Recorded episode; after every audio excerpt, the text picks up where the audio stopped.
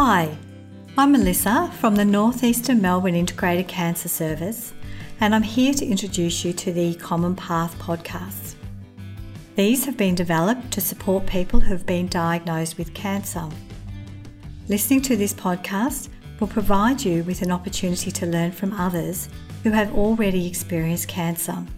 They share how they made decisions, what they learned along the way, what helped, and what they wish they had known. In this podcast, you'll hear from three people who've been diagnosed with prostate cancer. Ross, who was diagnosed in 2014 and received surgery to treat his cancer. Bert was diagnosed in 2011 and was treated with brachytherapy, radiotherapy, and hormone therapy. And Albert, who received surgery and radiotherapy to treat his cancer. You can find information and support for people with prostate cancer at prostate.org.au. Each of the men in this podcast has their own story to tell and will bring their unique experiences to the discussion. In this first section, diagnosis, they start by talking about their own cancer diagnosis, how they reacted, and how they coped. I had a doctor who was fairly proactive, GP, and um, he'd been monitoring my PSA and it took a little jump. So he organised to get a second opinion and sent me to a urologist who did a, a DRE and then suggested a um, biopsy. Then was organised to go for a biopsy. Uh, had that came back, um, was given the result by an oncologist, urologist there, and it was positive. And uh, you go into a bit of shock. You don't sort of hear what's going on. So after she told me the news, um, a specialist prostate cancer nurse came in and, and spent about half an hour talking to me about the implications, the possibilities, uh, whatever. and then she suggested that I might like to talk to the resident psychologist there. So I took up that opportunity and he came in and spoke to him. And he suggested I might like to go to a, a men's support group based there and, and just hear stories from other people before I made my final decision. The most important part was the PSA uh, value that uh, was measured. Uh, this was referred to by the uh, general practitioner, and once it, it doubled up in in a year, the reading, that really started the whole thing off. Uh, he then referred me to a urologist. I was picked up with um, just a normal checkup, two year checkup, PSA test, and that was in August 2012. Um, from there, you move into a biopsy situation just to see where the cancer is, whether it's spread or not. Uh, the biopsy was carried out in early uh, July 2012. The result of that was that the cancer appeared to be totally through the prostate and uh, from there I went for X-rays to to actually define was it still in the prostate, um, had it moved into the bones, etc. And at that stage, uh, you're pretty frightened with that in, initial uh, diagnosis, uh, the shock of it. It, uh, it hits you quite quite hard. Time sort of stands still at that point in your your life. You realise that that um, you know, suddenly you may die. Um, he spent quite considerable time talking with us and the treatment that he recommended, depending upon the results of the x rays and the scans, and the fact that it, it wasn't a disease or a cancer that kills you quickly. You have um, uh, quite a, a good lifespan ahead of you, and he was talking 10 to 15 years, which really eased the tension at that moment. But I'm not, I'm not sure that I took everything in at that time. You're, you're in slow motion. But from that point on, once I'd left, I started to research very, very heavily onto the internet, picked up a very useful site in Adelaide, the Lions Club in Adelaide, South Australia, and um, picked up information, any booklet I could get, contacted PCA, Prostate Cancer Australia, and so on, and then looked through the different treatments, surgery, radiation, etc. Yeah, it was a bit of a shock. Uh, my wife was there at the same time when we were told about the fact that I had cancer in the prostate. Uh, the doctor had suggested that surgery may be the best option and that he could do the surgery and would be available in the next two weeks. Uh, but on further questioning, he also said that this is not something you have to rush into. So uh, I thought, I, and he told me that I could have three to six months uh, to, to actually consider this. And as we were going away, uh, we, I really wanted to have that extra time anyway. In this section, Making Treatment Decisions, you'll hear about how they made decisions about their treatment and what were some of the issues they needed to think about. You need to take in as much information as you can about the, the disease itself, prostate cancer, and you need to take in as much information as you can about the various treatments.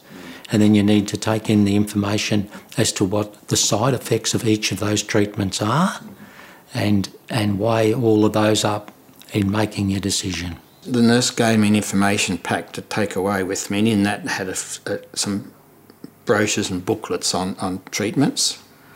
Um, I then went back and spoke with my GTP and had a meeting, and he discussed various options. And he said, But when the crunch comes, it's your decision. So then I, I went away and got on Dr. Google and um, researched everything, whatever I could, on prostate cancer and treatments, and, and made up a, um, a spreadsheet of treatments, pros and cons. And from that, and then I sat, we, my wife and I sat down together and looked at the pros and cons of treatments and decided from there what treatment we'd like to go and, and do. In the meantime, I went to a men's support group and listened to um, various men talking about their experiences with prostate cancer and, and, the treatments they had. And that also was invaluable in that sense, it, it reinforced that it's not a death sentence and you can survive it. I guess because I have a scientific background, I sort of had an, a research approach to it, and I decided to really research what my options were. I started to research it mainly through the internet, but I also consulted the Cancer Council, and they had some volunteers which were prepared to talk to people who were diagnosed who had been through the treatment, and I spoke to a couple of those with their various treatments that they had. Uh, and from there, I, you know, formed the the conclusion of the, route, the route I took. it was prim- primarily discussed with the surgeon. Um, he said we, he asked for a second appointment, and my wife and I went down to that appointment. He pulled out the, the model they usually do of the human body and showing you where things were. He went through what would be done for surgery, um, what the recovery time would be, what I would expect after it, explaining very clearly the uh, incontinence that I would have after the surgery. It varies person to person. I had, I think, a rather bad experience, and he also discussed the, the sexual dysfunction that would come from the from the surgery as well. And upon that, I'd also looked at radiation, and I questioned him, could I go to radiation? And he didn't feel it was the way to go. Um, so I decided to put my faith in the surgeon, in the medical profession, and, and have removal. I didn't didn't go for another uh, professional opinion after speaking to the uh, surgeon urologist because we, we felt very relaxed and, and happy and contented with what he presented. Um, I went back to my GP and told him this is what we were going to do, and he said, "That's fine. That's your your decision. Um, I'll be here if you need any assistance or help afterwards." Apart from the first urologist that I saw, I decided that I would get more advice and second opinions, and uh, I ended up seeing two other urologists.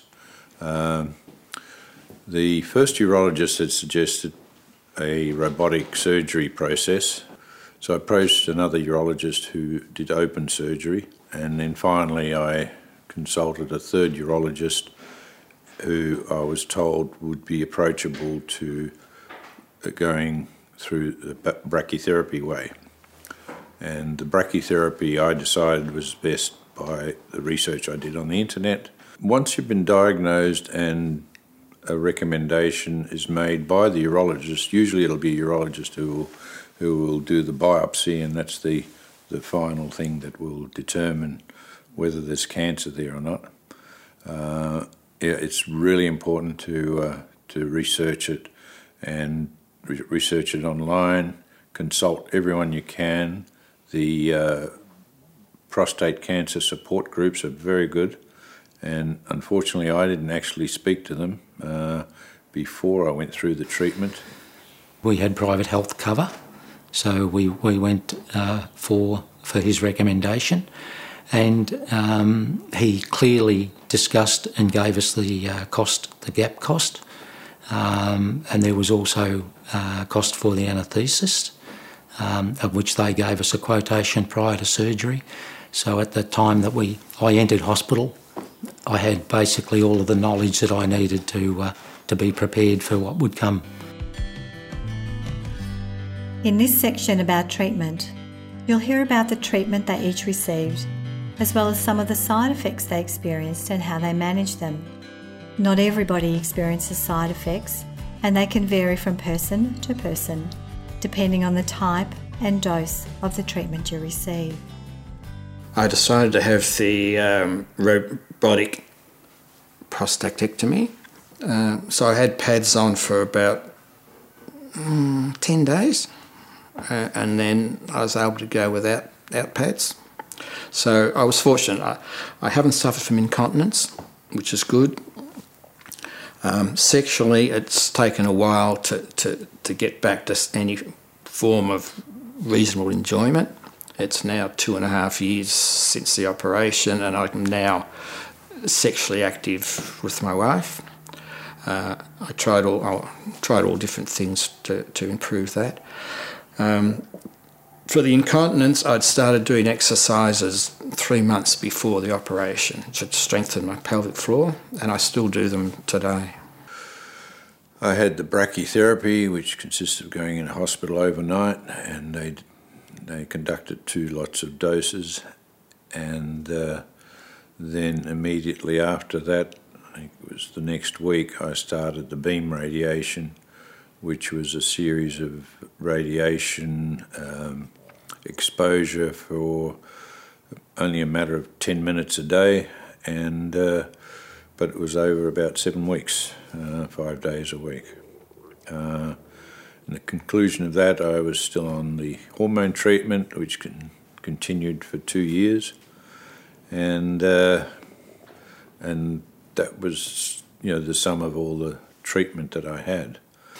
The uh, the treatment that I opted was for surgery. Uh, the worst side effect is definitely at that stage incontinence. La- lack of control of bladder is, is for me was an absolute enemy, and uh, it caused caused uh, a, lot, a lot of stress at different times. You'd feel you would get through it, and then all of a sudden you'd have a setback again. But eventually, with talking again with a surgeon, at one stage, I remember one Sunday I got very desperate and I rang uh, Incontinence Council and spoke with a male nurse there who, who gave me some support. Um, it was helpful, but I was at that particular time, I think week four, week six, thinking that this wouldn't be going on, and it was and it became a real personal battle. But eventually it, it changed, and when it changes, it changes in steps. It's not a slow, it, you improve suddenly and you sit stagnant for a while and you improve again. So it does, when it starts to improve, it, it, um, it it's encouraging you feel a lot better in yourself. It's a lot better. Yeah, during nearly all of my appointments with the specialists, uh, I would I was accompanied by my wife, and it was very good because she picked up a lot of things that I missed uh, and uh, reminded me of them. And, you know, this was really good because I would get a certain impression, and then she'd say, No, you know, the doctor said this, he didn't say that. And, and I'd realise, so, so that was very important. Uh, as well as that, I kept a record of all the all the uh, appointments and reports that I had. And it's now into a second lever arch file, so it's it's building up. Uh, and I thought that was pretty important because it showed progress and what things had happened over that time, which even now I forget a lot, and it's only when I refer back to it I realise some of these things. So. All I wanted to know was when could I start my normal activities. So I asked, when can I play golf? When can I swim? So week three, he said to me, you're cleared, you can now play golf and swim I was into it. When can I start riding the bike again? He said six weeks, but I don't think you'll be able to do it. Six weeks he cleared me to ride the bike. He was right, I couldn't do it, I couldn't sit on the saddle. So by week nine, I was sitting on the saddle and riding. But, but other than that, I just had a, a positive look to get back to normal life.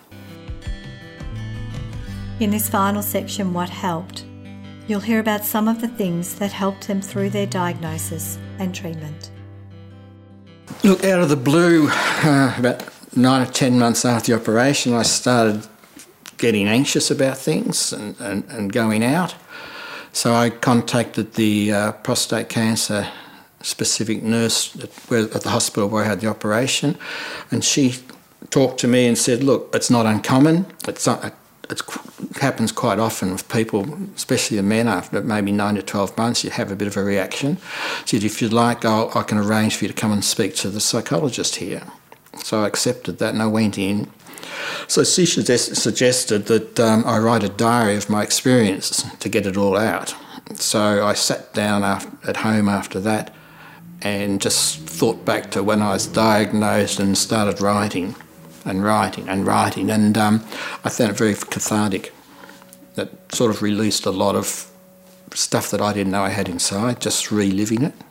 I wish I'd had more information and that's really on all those side effects that you get. Um, particularly quality of life and your sexual functions. I probably could have researched that a lot more beforehand, but uh, it wouldn't have made any difference to the final outcome anyway, but at least I would have known earlier, that's all. And I think there's a lot more that can be done there to, uh, to help men to get through that pretty difficult patch, I think. I attended the prostate support group at Heidelberg Group, and I would strongly recommend to anybody, either particularly prior to surgery if you can, and after surgery, attend a prostate support group. I've attended the Night at the G's, which is support nights for for prostate um, survivors, and I feel that that's a must that's a must. You on your own, you're on your own, and I know men that have just basically withdrawn, and uh, that's not going to help you. You've got to come out and uh, and talk to people. Uh, I would say exercise certainly really helped, uh, both being reasonably fit beforehand, uh, but definitely afterwards as well. Uh, just maintaining and and there's been seems to have been quite a an approach now to to encourage people who have suffered from cancer to go into routine exercise? First of all, it's not a death sentence. There are treatments, and there are very successful treatments available for prostate cancer, and there are tremendous support systems available for you. And I'd say use everything you can in terms of, of information, support, decision making, and it's not a journey by yourself. Include your partner, include your immediate family, because if something happens to you, they're all going to get affected. So, yeah, be very inclusive. We hope that the information in this podcast has been valuable. There are some general strategies that we recommend you follow when diagnosed with cancer, many of which have already been spoken about. However, they include Learn all you can about your diagnosis and the available treatment options. Take someone with you to all of your cancer related appointments. They can help you remember what was said, and it's a good idea to ask them to take notes during the meeting to help with this. Prepare your questions before your appointments and don't be afraid to ask them. Keep a copy of your medical information. Seek and accept help when needed and finally, talk to members of your healthcare team about appropriate exercise. For further information, don't forget you can contact the Cancer Council Information and Support Service on 13 11 20, where you can speak directly with a cancer nurse, or you can visit their website at www.cancervic.org.au and to find out what you can expect as you move from diagnosis to treatment, check out the What to Expect guides at www.cancerpathways.org.au.